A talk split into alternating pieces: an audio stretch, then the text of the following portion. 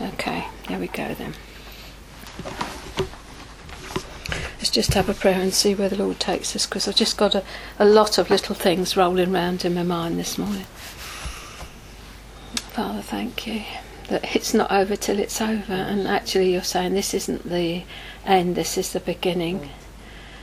Uh, that Father, you've started something um, here uh, that is, is uh, just a springboard for where you're going, and the sky is literally is the limit. So, Father, would you you just take my tongue and take me where you want to go? Because it's imperative that people get the message you want them to get, not the message I want to give. Thank you, Lord. just said you are the message. This is what happens. You become the message. Uh, so, Father, thank you. Lead us, guide us, give us hearts to hear, Father, hearts to understand, and to see, Father, that you are actually saying, coming, ready or not, to the old church, not playing hide and seek with her any longer. So I'll just take the things as they come into my hand. It, some years ago, and, and the Lord spoke to me while the music was going. Um, yeah. Um, yeah, it's just working. Yeah. Um, the, Graham Cooke came to the River Centre on the 10th of July 2004, four years ago.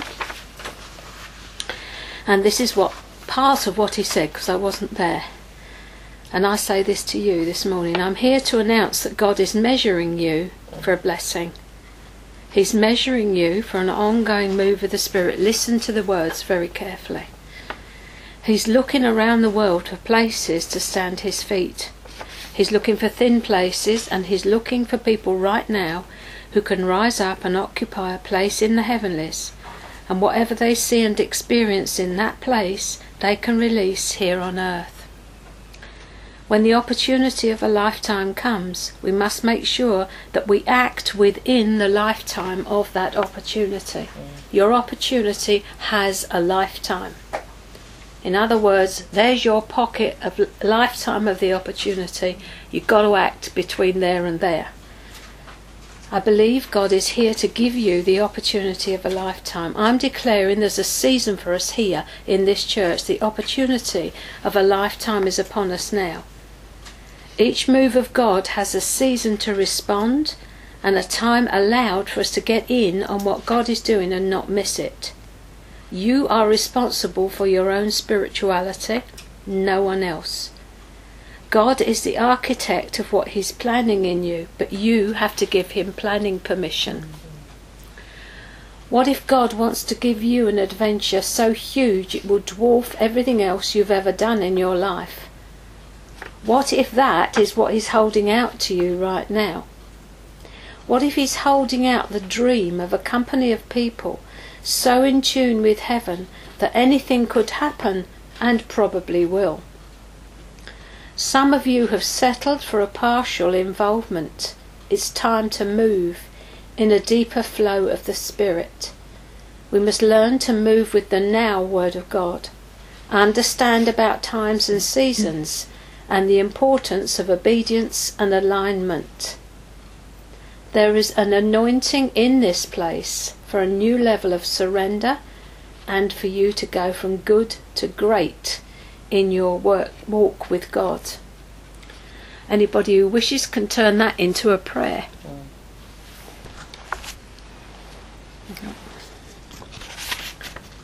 Years ago, those guys called Gary and Christine, that some of you know, left with us their regular, their rule of life. And it goes like this, and it's headed up Others may, you cannot. Mm-hmm. What God is saying to me this morning is that you guys that lined up behind me yesterday, He's taken you at your word, but now He's saying, this is the first step. So, at any step along the way, you may say, I can't cope with that. That's okay. Because remember Gideon. God's principle is always leveling it down so that he is the, is supreme and he's the only one that does anything. It ain't about numbers and it's not about personalities. It's about him. So if you can live your life through this one, then you might be looking at a destiny of a warrior queen. If, and he has, as Joyce has written on her bit, God has called you to be really like Jesus, he will draw you into a life of crucifixion and humility and put upon you such demands of obedience that you will not be able to follow other people or measure yourself by other Christians, and in many ways he will seem to let other people do things which he will not let you do. Other Christians and ministers who seem very religious and useful may push themselves, pull wires, and work schemes to carry out their plans. But you cannot do it. And if you attempt it, you will meet with such failure and rebuke from the Lord as to make you sorely penitent. Others may boast themselves of their work, of their successes, of their writings, but the Holy Spirit will not allow you to do any such thing, and if you begin it, He will lead you into some deep mortification that will make you despise yourself and all your good works.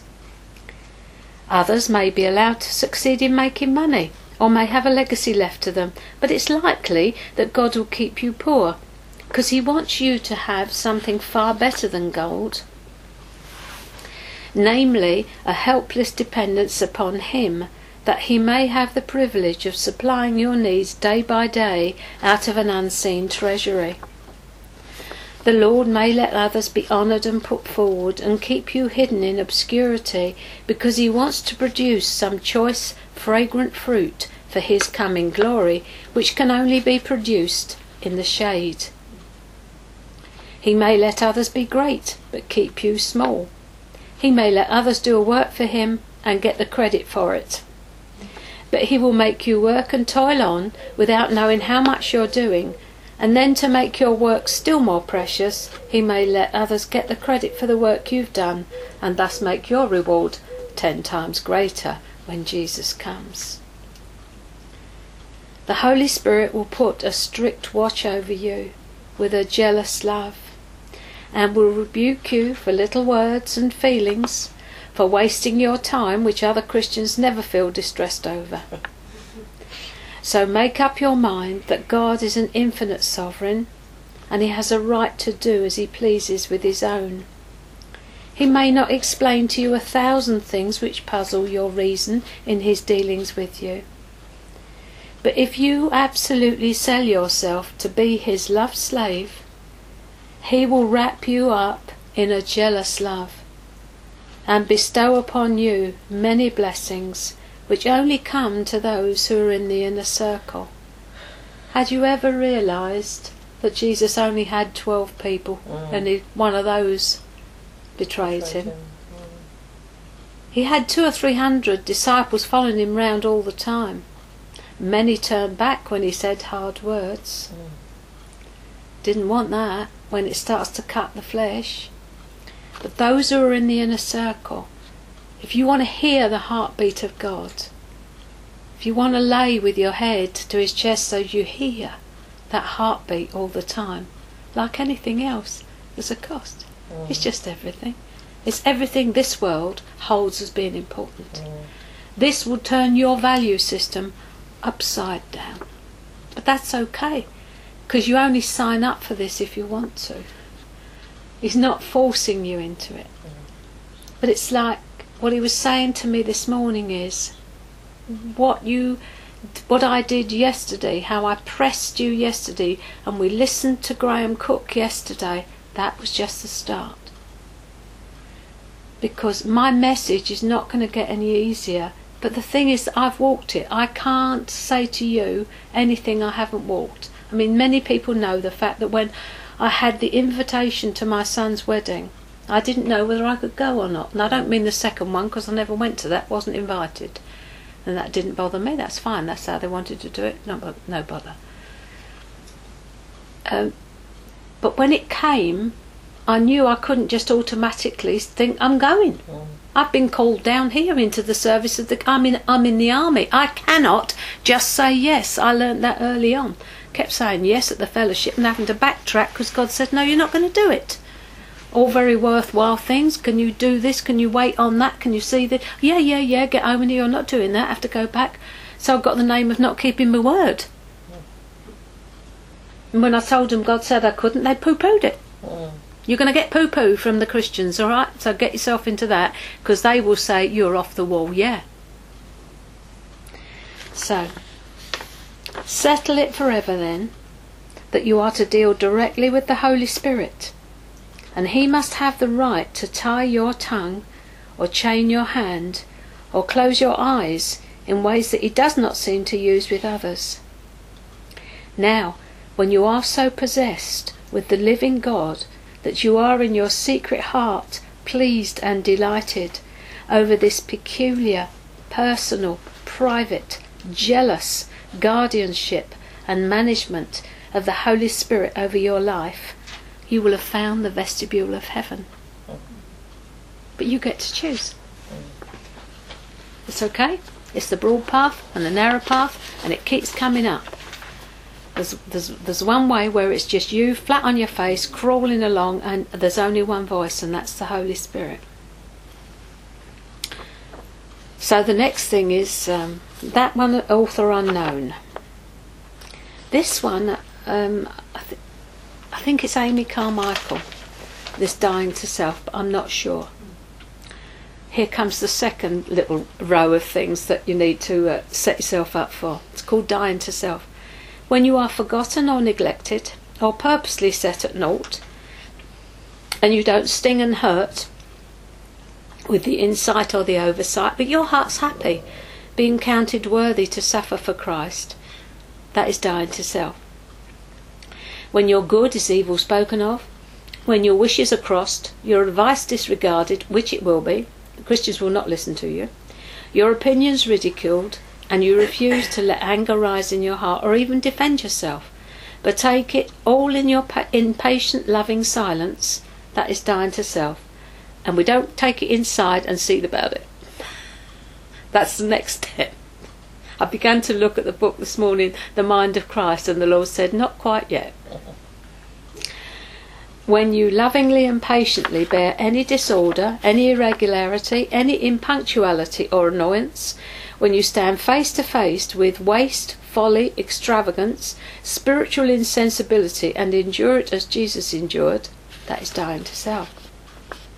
When you're content with any food, any offering, any climate, any society, any raiment, any interruption by the will of God, that is dying to self. When you never care to refer to yourself in conversation, or record your own good works, or itch after commendations, when you can truly love to be unknown, that is dying to self.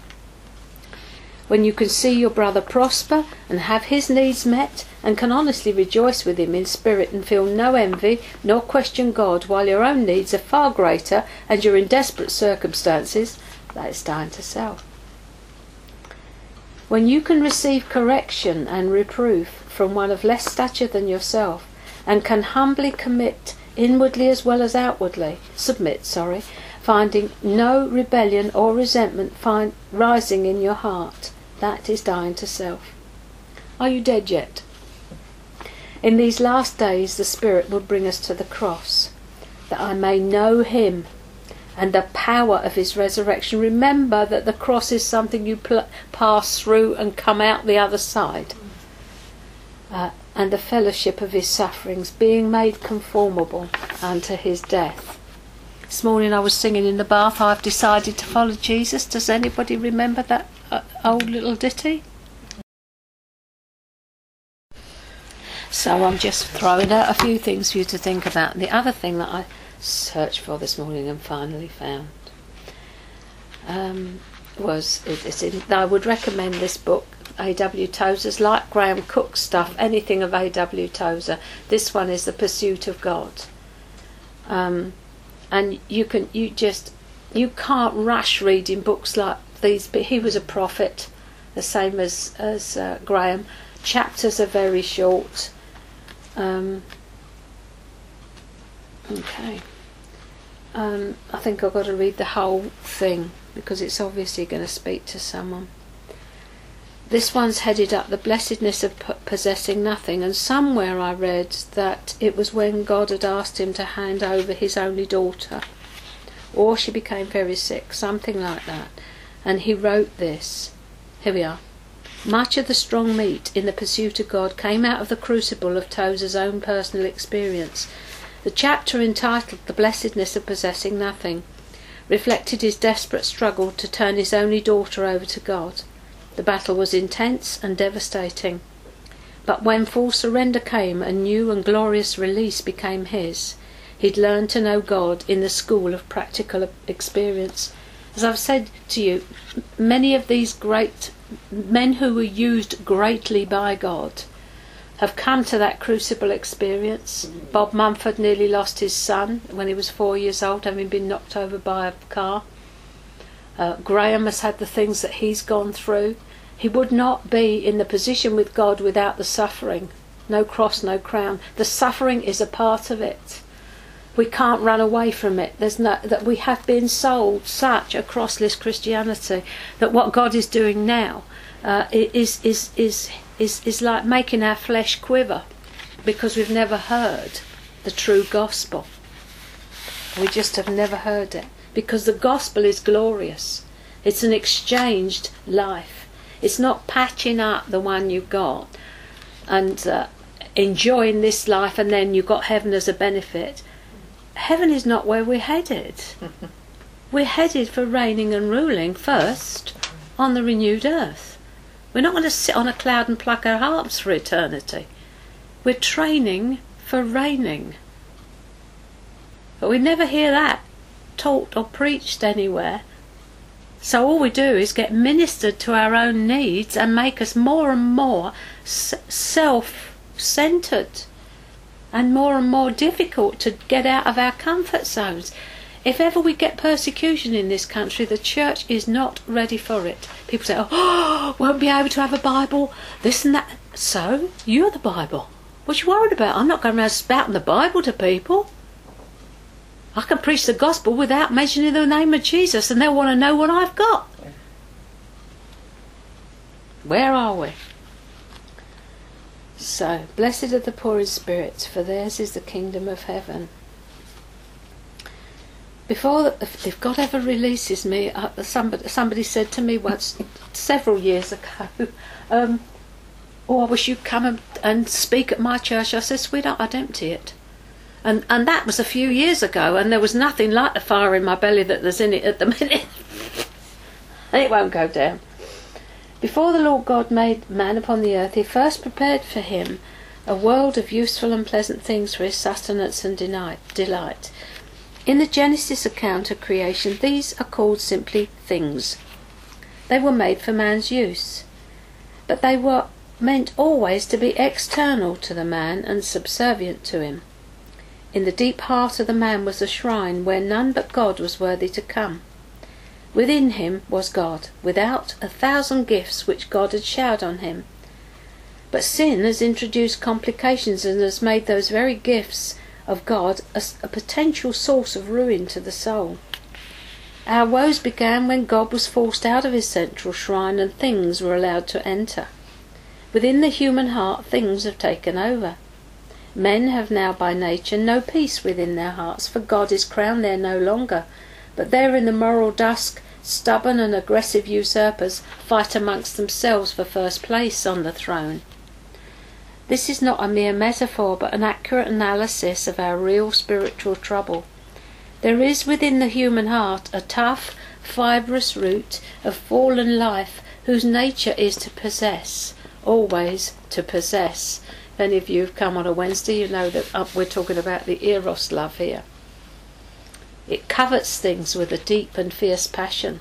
The pronouns my and mine look innocent enough in print, but their constant and universal use is significant. They express the real nature of the old Adamic man better than a thousand volumes of theology could do. They are verbal symptoms of our deep disease. The roots of our heart have grown down into things, and we dare not pull up one little rootlet lest we die.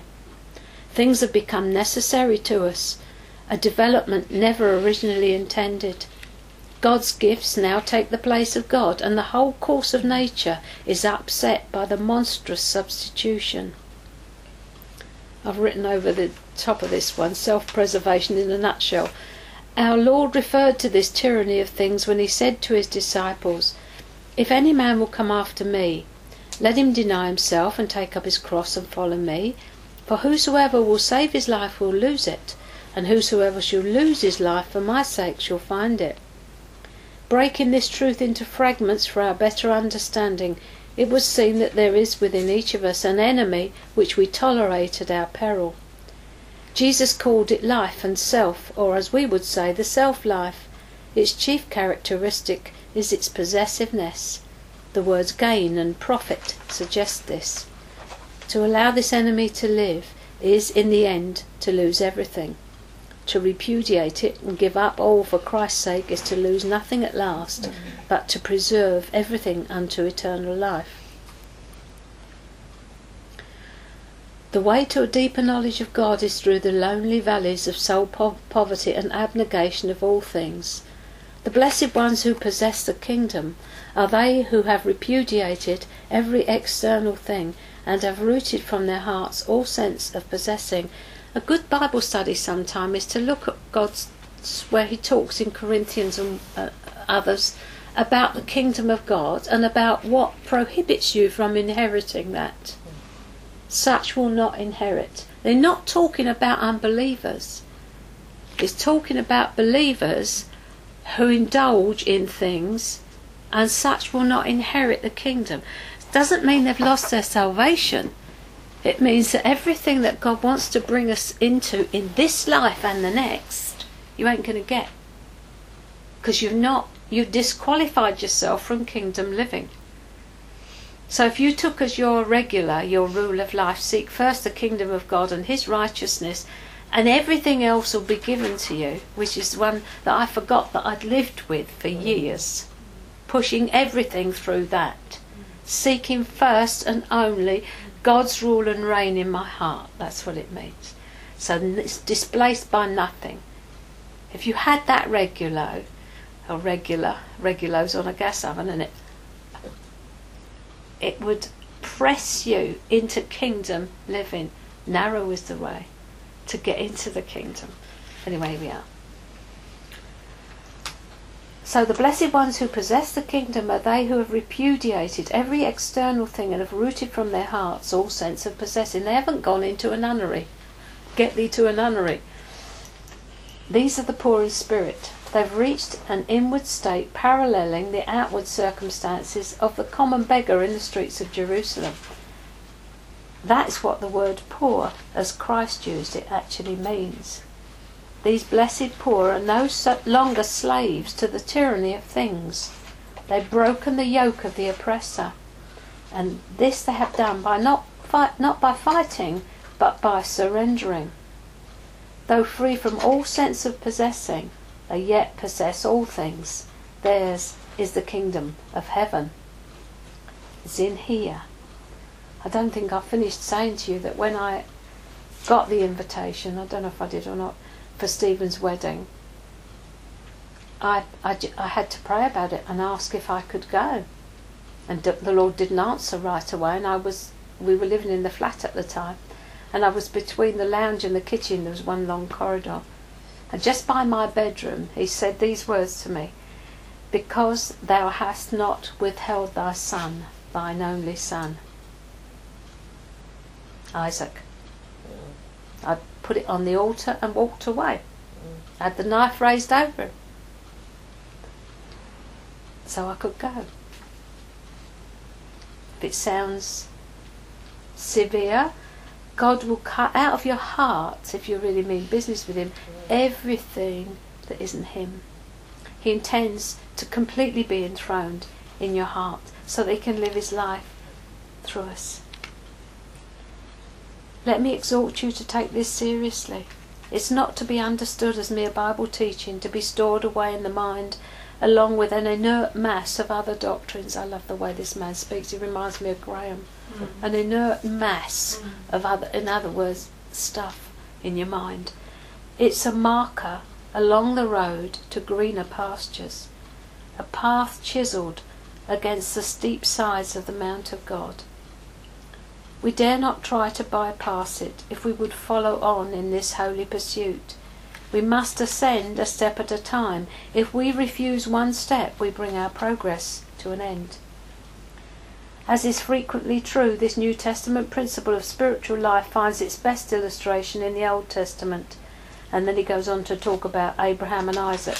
And we have a dramatic picture of the surrendered life. Remember, we all sang so gleefully, yes, fully yesterday, oh, oh, I surrender all. Well, here it comes. we do not know what that means. Uh, uh, I think it's F.B. Meyer. You want to read some of these old writers. I really would urge you not to go for the froth and bubble that is on the market now. You can read on the back what it's about, and then they spend the next 300 pages saying the same thing. They get a truth, but they do not mine it. You get it's in print so fast there's no thought no nothing. It does not distill through them like like putting an old brandy down you know. It doesn't have that time to mature. It's brought out and it's on the air. And what's the next one? Mm. we as charismatics or whatever you call yourself we're in for the next fix the next is it new? Constantly here is it new no, no, it's not, it doesn't need to be new. Here's where the truth mm. is. Where these guys, they lived it, and then they wrote it, and every sentence sticks like a pin in your mind, you know? We, we are brought up on pap, we really are. So, anyway, strong feeling about that. That and the music industry. I've got a real strong feeling about the Christian music industry.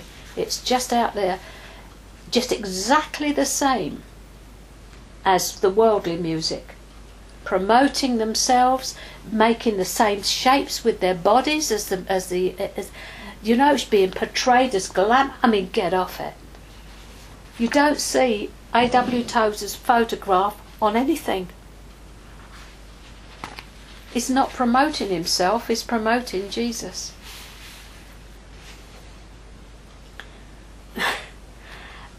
I feel the Lord is saying, I want you to say it. Graham spoke about obscurity. Mm. That is what we've always been in here. Someone said once, You're buried out there in the sticks and no one knows about you, but God knows you're there. Mm. We build in obscurity. I don't want anything up front. I build. When you're building, it's hot, it's sweaty, you're on your knees, you're chiseling away in the heat of the day, you're building. I don't want goldfish bowl. Like Graham, I related to that. I thought there's a part of me that is very introvert too, that God has developed because I'm an extrovert by natural. I'm a complete opposite of him, throws life at me. Mustn't say that. Um, but obscurity, that's the only place you can build. They built, they, they chiselled the stones for the temple in the quarry and they polished them there so that when they took them up to, to put them into the place in the temple, they just slid into place. And there was the temple. We're like those living stones. We've got to be chiselled when it's hot and sweaty in the valley, in the heat of the day. So, surrender. Abraham was old when Isaac was born, old enough indeed to have been his grandfather and the child became at once the delight and idol of his heart. From the moment he first stooped to take the tiny form awkwardly in his arms, he was an eager love slave of his son. God went out of his way to comment on the strength of this affection, and it's not hard to understand. The baby represented everything sacred to the father's heart the promises of God, the covenants, the hopes of the years, and the long messianic dream. As he watched him grow from babyhood to young manhood, the heart of the old man was knit closer and closer with the life of his son, till at last the relationship bordered on the perilous. It was then that God stepped in to save both father and son from the consequences of uncleansed love.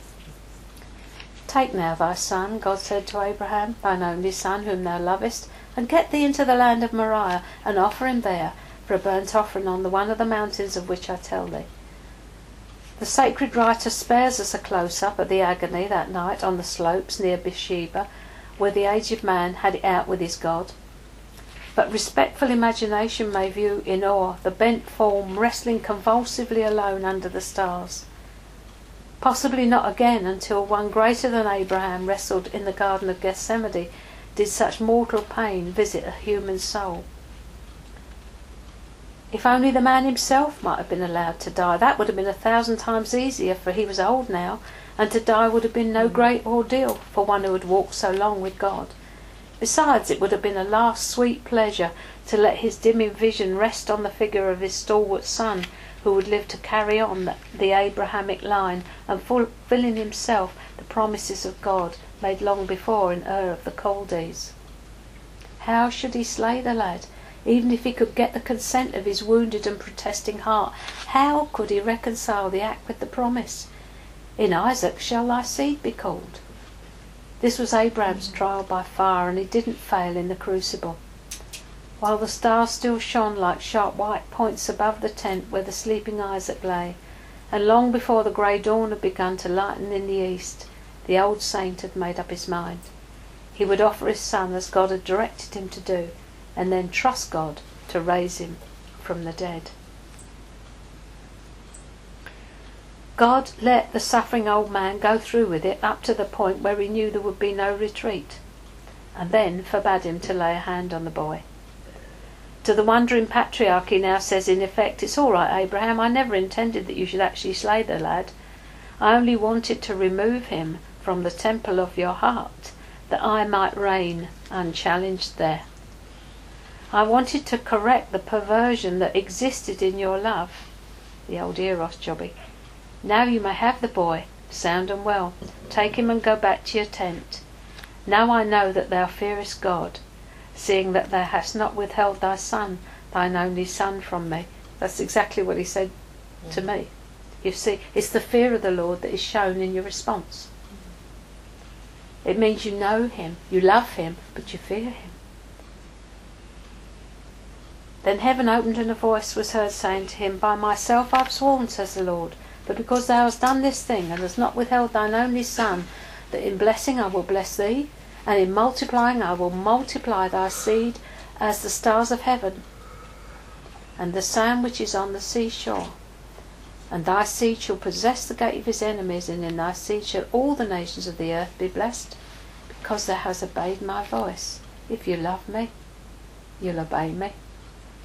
Comes down always to the same thing love and obedience how is our, our love shown? By our obedience. It's not shown by a warm fuzzy, it's shown by doing the most difficult things when He asks us. Last this morning, I was thinking about what Graham said about them in, going into the not going into the promised land, and it says in Hebrews, didn't it, that they did not enter because of unbelief.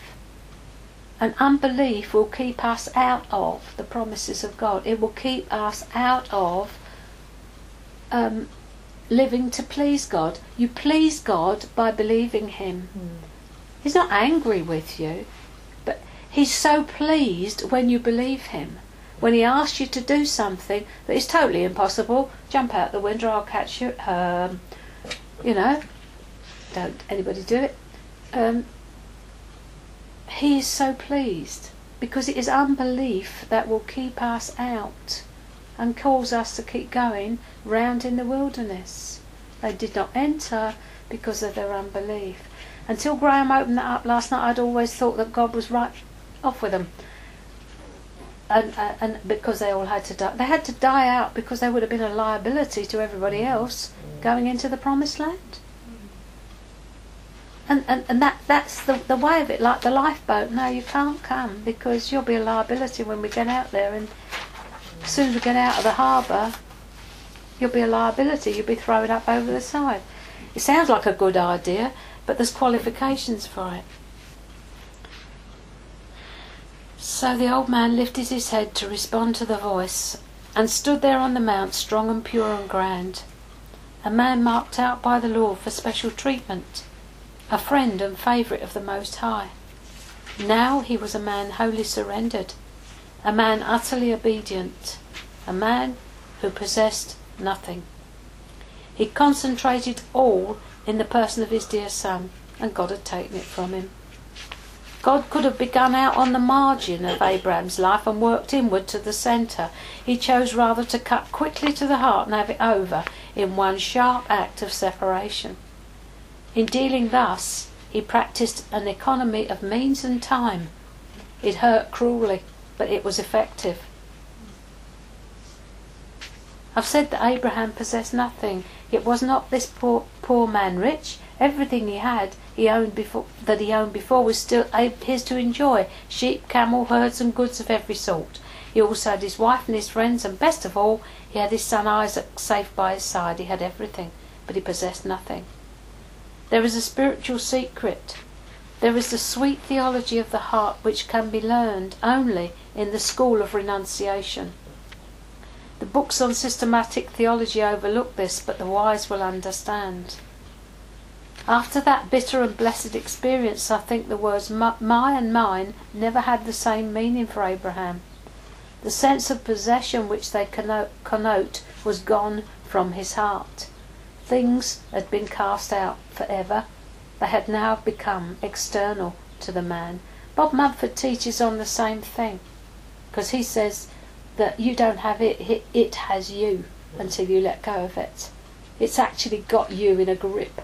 And when you let go of that thing, then you're, you're free. And God can give it back because the love that you love it with is totally different. There can be no doubt that this possessive clinging to things is one of the most harmful habits in the, in the life because it's so natural, it's rarely recognised for the evil that it is, but its outworkings are tragic. We are often hindered from giving up our treasures to the Lord out of fear for their safety. This is especially true when those treasures are loved relatives and friends. But we need have no such fears. Our Lord came not to destroy but to save. Everything is safe which we commit to Him, and nothing is really safe which is not so committed. Our gifts and talents should also be turned over to Him. They should be recognized for what they are excuse me, God's loan to us, and should never be considered in any sense our own. We have no more right to claim credit for special abilities than for blue eyes or strong muscles. For who maketh thee to differ from another, and what hast thou that thou did not receive? That's 1 Corinthians 4 7. The Christian who is alive enough to know himself even slightly will recognize the symptoms of this possession malady and will grieve to find them in his own heart. If the longing after God is strong enough within him, he'll want to do something about the matter. Now, what should he do? First of all, he should put away all defence and make no attempt to excuse himself either in his own eyes or before the Lord. Whoever defends himself will have himself for a defence, but he will have no other. But let him become defenceless before the Lord and he will have for his defender no less than God himself. Let the inquiring Christian trample underfoot every slippery trick of his deceitful heart and insist on frank and open relations with the Lord. It's what I call uh, deal with me ruthlessly and, and correct me severely, and that is my prayer. I don't want to be allowed to get away with anything. Be ruthless with me, Father, and correct me severely. I want to make progress fast. I've, I've only got a limited amount of time and I want to do the thing. That he should remember that this is holy business. No careless or casual dealings will suffice. Let him come to God fully determined to be heard. Let him insist that God accept his all and that he take things out of his heart and he himself reign there in power. It may be he will need to become specific, to name things and people by their names one by one. This is the bit.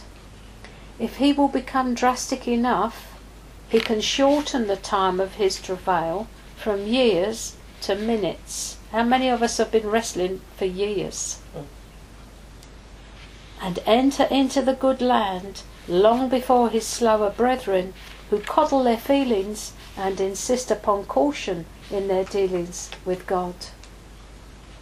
These things must be experienced before we can really know them. We must in our hearts live through Abraham's harsh and bitter experiences if we would know the blessedness that follows them. The ancient curse will not go out painlessly. The tough old miser within us will not lie down and die in obedience to our command. He must be torn out of our heart like a plant from the soil. He must be extracted in agony and blood like a tooth from a jaw. He must be expelled from our soul by violence, as Christ expelled the money changers from the temple. And we shall need to steel ourselves against his piteous begging and to recognize it as, a, as springing out of self pity, one of the most reprehensible sins of the human heart. If we would indeed know God in growing intimacy, we must go this way of renunciation. If we are set upon the pursuit of God, He will sooner or later bring us to this test. Abraham's testing was at that time not known to him as such. Yet if he'd taken some other course other than the one he did, the whole course of history in the Old Testament would have been different. God would have found his man, no doubt, but the loss to Abraham would have been tragic beyond the telling. So we will be brought one by one to the testing place, and we may never know when we are there. At that testing place, there will be no dozen other possible choices for us, just one, and an alternative. but our whole future will be conditioned by the choice that we make. And there's a little prayer, which I think I've put out before. Father, I want to know you, but my cowardly heart fears to give up its toys. I cannot part with them without inward bleeding, and I do not try to hide from thee the terror of the parting. I come trembling, but I do come. Please root out from my heart all those things which I've cherished for so long, and which have become a very part of my living self, so that thou mayest enter and dwell there without a rival. Then shalt thou make the place of thy feet glorious. Then shall my heart have no need of sun to shine in it, for thou wilt be the light of it, and there shall be no night there. In Jesus' name. Amen. Amen.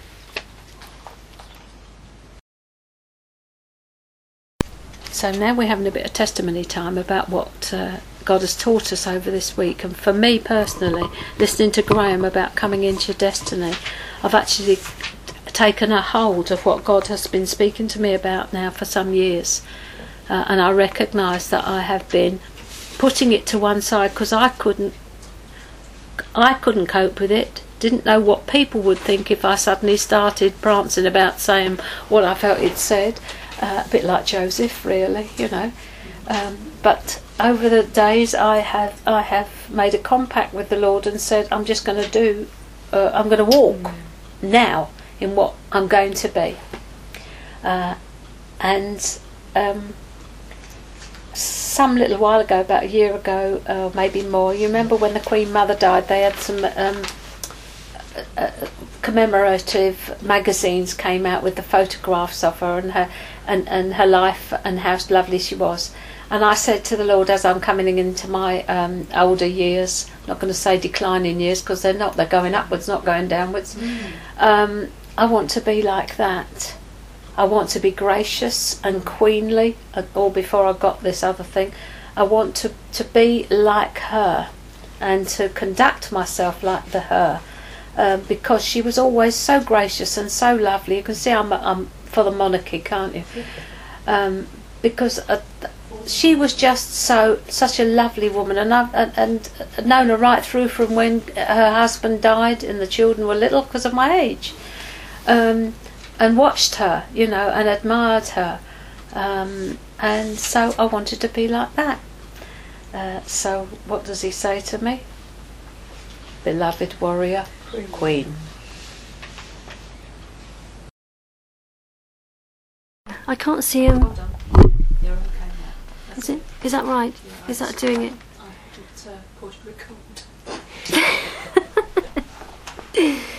Okay, I, I have written it down just so that I can. make sense out of it all. Um, I think what's been a real revelation to me, which might sound a bit strange, is that God wants intimacy with us because that hadn't really commuted with me before in my walk with God. Um, that there was that real longing. Um, and that He wants um, a kind of a bride and bridegroom relationship, um, which is obviously intimate. Um, and there's a battle for that, which obviously, again, I should have worked out because every time I sit down to spend time with the Lord, something else happens, you know, to distract. Um, so that's really hit home this time. Um, and that's why there will be a steady flow of battles to get into God's presence and to stay in His presence, um, to abide in Him, and to make Him a holy habitation, and that I should be prepared for those battles. But I'm not going into them alone, and that with God's strength, you know, I will, I will get to that place, and I believe that I will. Um, another thing that was a revelation to me was that rest is a weapon, and I was thinking that rest was just sitting on a swinging chair outside.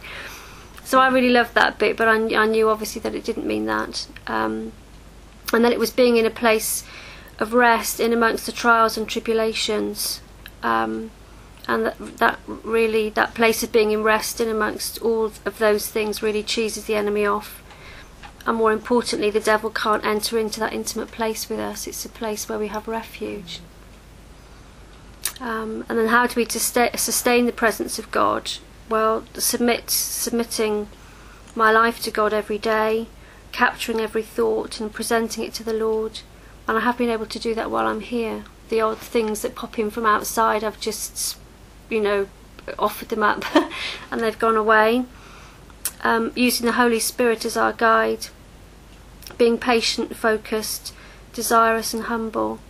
And I have, over the few months before I came here, been able to ask the Holy Spirit what, why, when, how.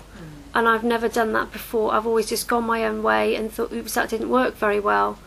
So now it's more, should I go and do this now? And I've, you know, um, that that's actually borne some amazing fruit just very recently. Um, another thing I've learned, which is, um, and I've never known before, and this is from Graham, and it's all his talks are really meaty, so I've had to kind of hold on really tight to all the words that he said. Is um, living in the present future, which is living in the moment, living in the time. Um, uh,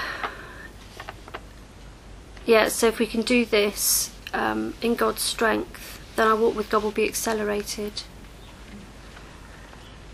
And the present future bit is obviously meaning that we're supposed to live in the here and now in, in light of the person that God's planned us, that God has planned for us to be or destined us to be. And then I wrote a little bit there about how we do that because I try to make things practical for my sense, because for myself, so because I feel that I've I've had lots of lovely food here, and the he- heaviest food has been the spiritual food. And I'm having to think to myself, how do I go back now and apply it so it doesn't just disappear? So I've bullet pointed stuff. I've tried to break it down. I've tried to make it simple for myself. So in my little journal, I've got what happens next, and I've done three points. And I was telling Lola about it last night. There's so much stuff. I had to, you know, make it simple. So I've done mm-hmm. three points. What do we, what do I do next? So then three points. And the thing that's happened to me is that I feel that I've had open heart surgery here. So yeah, I'm post-operative and needing lots of sleep. yeah.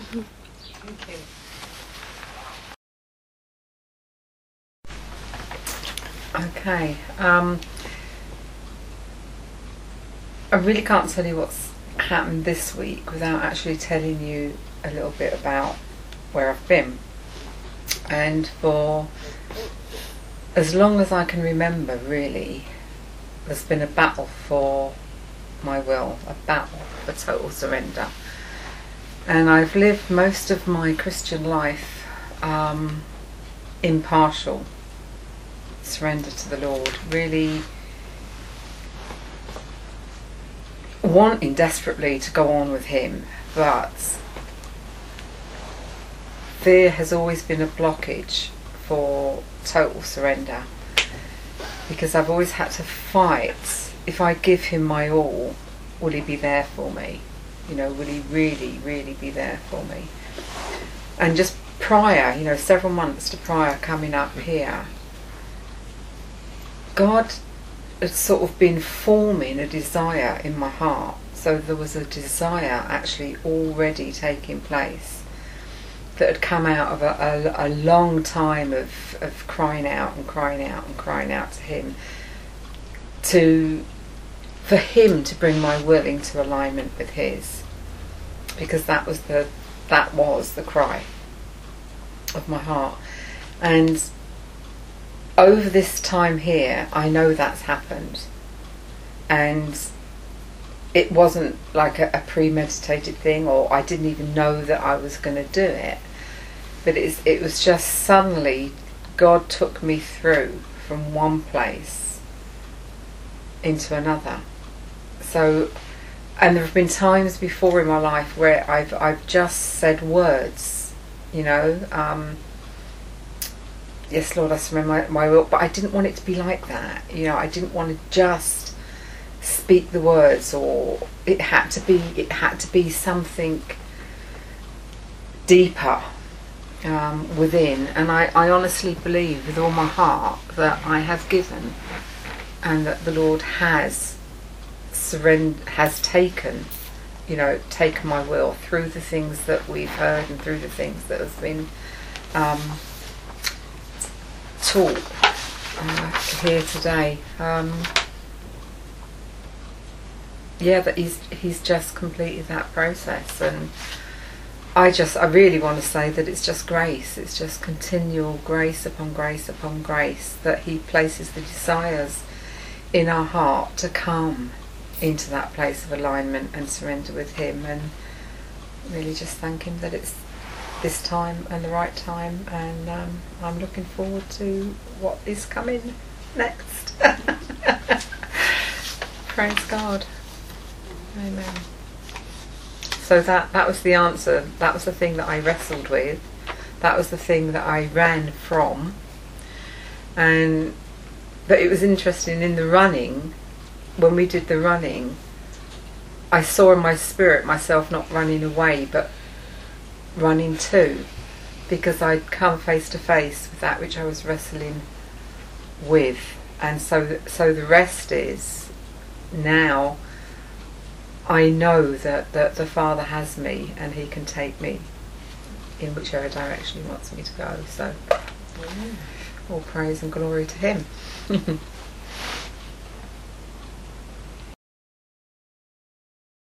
Okay, off we go. Yeah, just literally every morning since I don't know a few days ago, I've just woken up and just given myself to Mm. God and just asked Him, you know, everything really, what I should do and how I should do it, and yeah, and that's been the main thing really. Just every little thing, should I be doing this? Show me which what to do, show me how to do it, and yeah, and taking that out of here as well, obviously. Yeah, that's yeah. That's it, off we go again. Yeah, just the rule of life that he gave me was um, declutter, refill, and don't recycle. And that's just really personal for me with you know stuff that's going on at the Mhm. moment, just with my thoughts and and I've literally every time I've even been speaking to someone and felt a little bit of that ugh, in, you know inside, I've just straight away just said just got rid of it and been refilled with the right stuff and then not recycled it and bought it over again and Mm. again. So that really has that's something I know I'm going to cling to, and um, yeah, thank you, thank you God.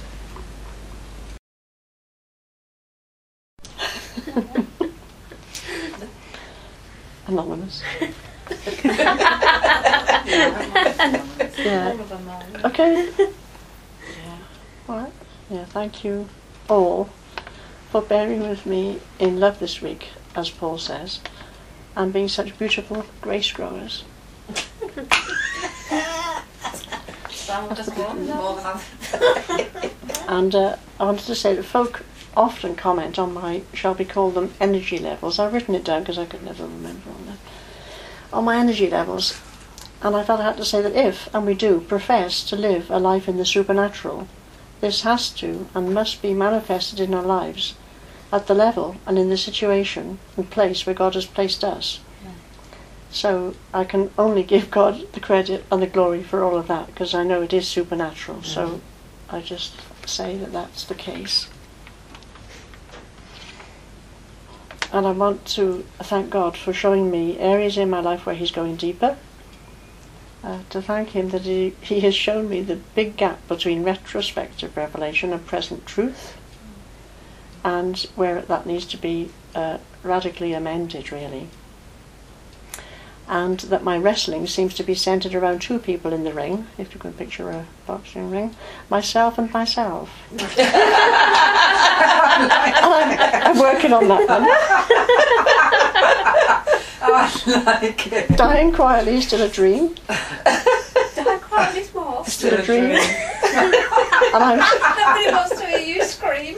That's right. And I'm slowly recognizing the, this is more serious, imperative nature, the preparation for a strong position on the battlefield, and the necessity of knowing and using God's word appropriately as my first nature, not my second nature.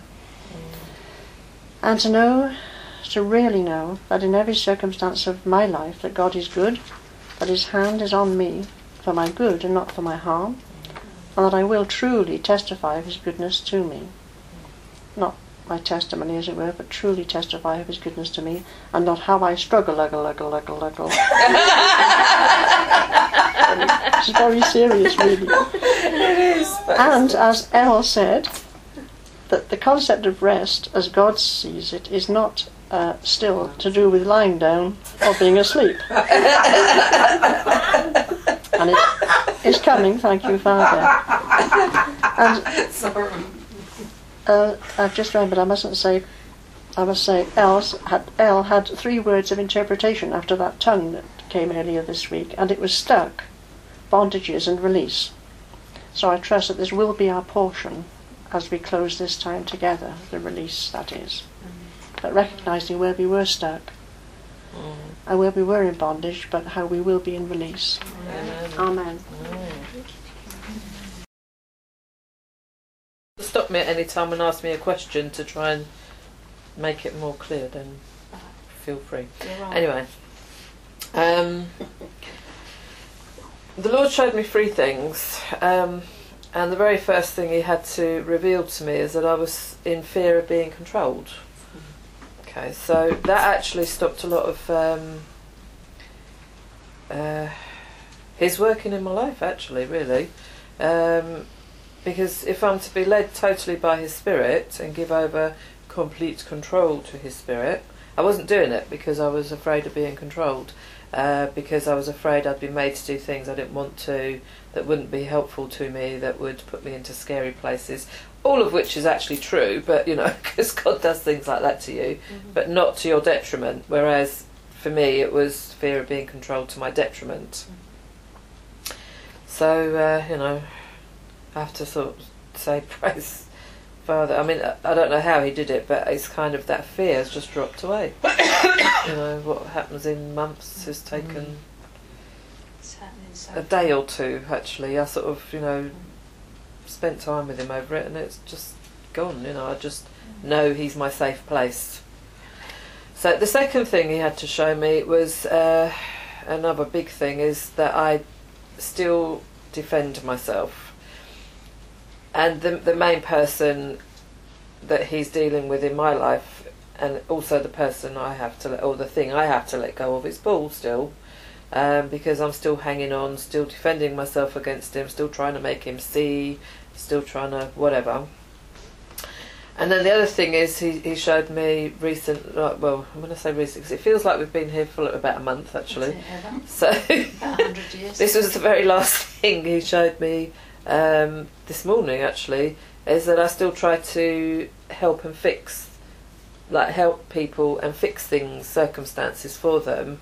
Um, and it isn't always him who's asking me to do it, And when I try to fix and help in my strength and my way, um, it actually isn't very helpful and can actually be quite destructive without me realising it. I really had no idea. Um, and he's not saying I, you know, I mean, I used to do it really a lot at one time, but um, and it is in in a big part to do with my two daughters. Um, you know, the helping and the fixing and the circumstances and all of that.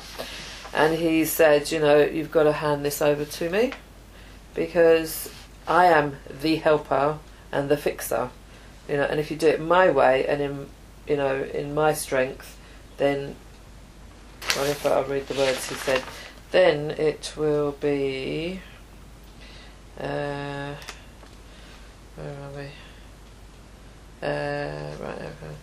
Yeah, right. So only my way and my strength will bring about the outcome that is right, helpful, encouraging, and building. Yeah. So that that that was uh, yeah that was quite a big thing, and uh, that's something that he's only just shown me this morning. So it's something I'm going to be working through with him. Uh, and the letting go, obviously, is uh, letting go completely of Paul. Um, I have seen him as an enemy, even though I love him. But what God has shown me is it's still eros love; it's not agape love, and uh, so that's something that we're going to be processing and working through. I've said I'm willing, and I have repented of still attacking Paul when I felt like it, and still, you know, trying to justify myself. And because my rules of life, well, my rule of life, I, I did get back together with him this morning, and he narrowed it down a bit. Um, is no defending or justifying. He is my defender and vindicator, and I looked up vindicator, and it's he who clears me of blame or suspicion. So you know, and do um, yourself, you can't. yeah, and the other thing was uh, humility, honesty, and integrity. Oh, my three. Oh, almost. Yes. Almost, yeah, but there was Honesty, humility. integrity, and transparency. Yeah. Yeah. Um, the transparency, he's, he's told me years ago, I'm going to be like a book. People can turn a page and look at me anyway. So the transparency is, is a rule of life. Mm. Um, but it's not what, you know, he's been working on that a long time. Um, these are the ones he's really trying to get me to, um, you know, and, and I've put in brackets everything in the light, as Lola was saying What earlier. But them. right, humility, honesty, and integrity. no defending or justifying. He is my defender and vindicator, who clears me of blame or suspicion. and um, a question was asked of what would it look like to be led by the Holy Spirit. So I thought, okay, what would it look like to really truly be led by the Holy Spirit? So I wrote peace, excitement, truth, all good so far. Difficult, loving, I like that one. Challenging, uncomfortable. So you know, it looks like a lot of things. Sorry. So, um, and as for what Father wants to be Lord over next and what he wants next from me, it is my time. Yeah, my time has got to be completely submitted to him. If he says I can watch TV for half an hour, then I can go and do that. But If if, he doesn't, if I want to, yes. But if I probably, yeah, well, anyway, we won't go there yet. Um, but my time has to be completely submitted to him. And the reason for that, which kind of surprised me when I said to him, What sort of a warrior am I? And he said, I'm an SAS warrior of the elite. But, and I'm going to speak it out, and I'm not being arrogant or anything. It's what he's told me, so I kind of shrink down here. Stand up and say it. No. He says, I'm being trained to become a leader and teach other warriors to be in the SAS elite group. Well, yes. Yes, but, Well, yes. yeah. Okay. You'll So- be like an exorc one of those things that go down, that's heat-seeking missile, down the street, turn right on there, and, and through the letterbox. Yeah. Well, Yeah. you, you, you'll be that because if you stay under, that's what I am. Alright. They go in, do the job, come out, nobody knows. Alright, well, I That's didn't. what I meant about obscurity. Yeah, but that's what I, I you know, because when he said SAS this morning, I said, well, they're pretty highly trained. So. Better So, believe it. Boot camp. And so, yeah, so uh, what needs to be developed in my character to get there? Discipline, discipline in capital letters. And, Submit and- everything to the Lord. Discipline again. Yeah. Absolutely. Don't assume you can do anything unless the Lord says so. Keep killing off your flesh or soul, and soul, stroke soul, whatever. Uh, That's very helpful. yeah, so um, I mean there are other bits, but I think that's really the relevant bits. Um, I mean, there's a lot here. I mean, do I understand the words I use? I do actually, but I've put, and I believe the Lord is saying, but there's always room for improvement.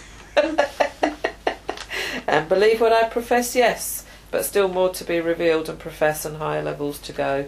Amen. Thank you, Lord. I'm, you know, I'm willing. That's all I can say. By His grace. Amen. Good if you turn it on. Right, just to finish, I feel the Lord would have me put this on so that those listening know what I'm talking about. This is a prayer that people were handed out as they came into to the residential school, and it's a bit of a commitment, really. And part of it says this. Um, no, I'll read it all for you. Father, we thank you for this opportunity to learn more about your goodness and greatness. We thank you and bless you because you are the mighty warrior. You see, I'm already getting into warrior. Mm. I suddenly realised halfway through the week that I'd given you a warrior. Mm. You are our true model for what a warrior looks like. So, Father, on a personal level, I ask for a spirit of revelation to speak to me and to prepare me now for what you want to show and teach me. Holy Spirit, I, Beryl, ask that you would go before me now and make a way for my heart to be ready and prepared. Show me the things I'll need to let go of so I can take hold and step into the new position you have for me. Prophetic prayer or what? Mm. Father, I thank you ahead of time that this year will bring forth a clearer picture of my identity in you, that I will walk forward to into a new love relationship with you, that you will stir my heart with such love, compassion and tenderness that it will burn and bring forth a new desire within me that cannot be contained.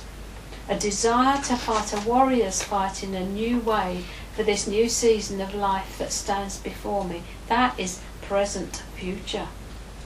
Then it goes into the corporate. Father, as a company, we declare this is our honour, our privilege, and our right as sons of the living God. You are the King of Kings and the Lord of Lords, and we say yes and amen to the way of the warrior and what you have for us. We choose to be trained as warriors and take back what is our inheritance given by our Heavenly Father and bought through the blood of Jesus Christ. Our families, our children, our land, and our nation are all a part of His inheritance. Therefore, we proclaim to the enemy that no weapon fashioned against us can prosper. Mm. I proclaim we will rise up and become warriors. I proclaim we will take territory in the Spirit. We will become strong and serve the Lord with power. And at that point in my prayer upstairs, I name certain specific people, and some of them are here. And you haven't known that for weeks I've been declaring warrior status over you. Father, we ask you to release a spirit of breakthrough over us so that your warriors and champions will arise, come forth, and be fully empowered. In Jesus' name. And all God's people said, Amen. Amen.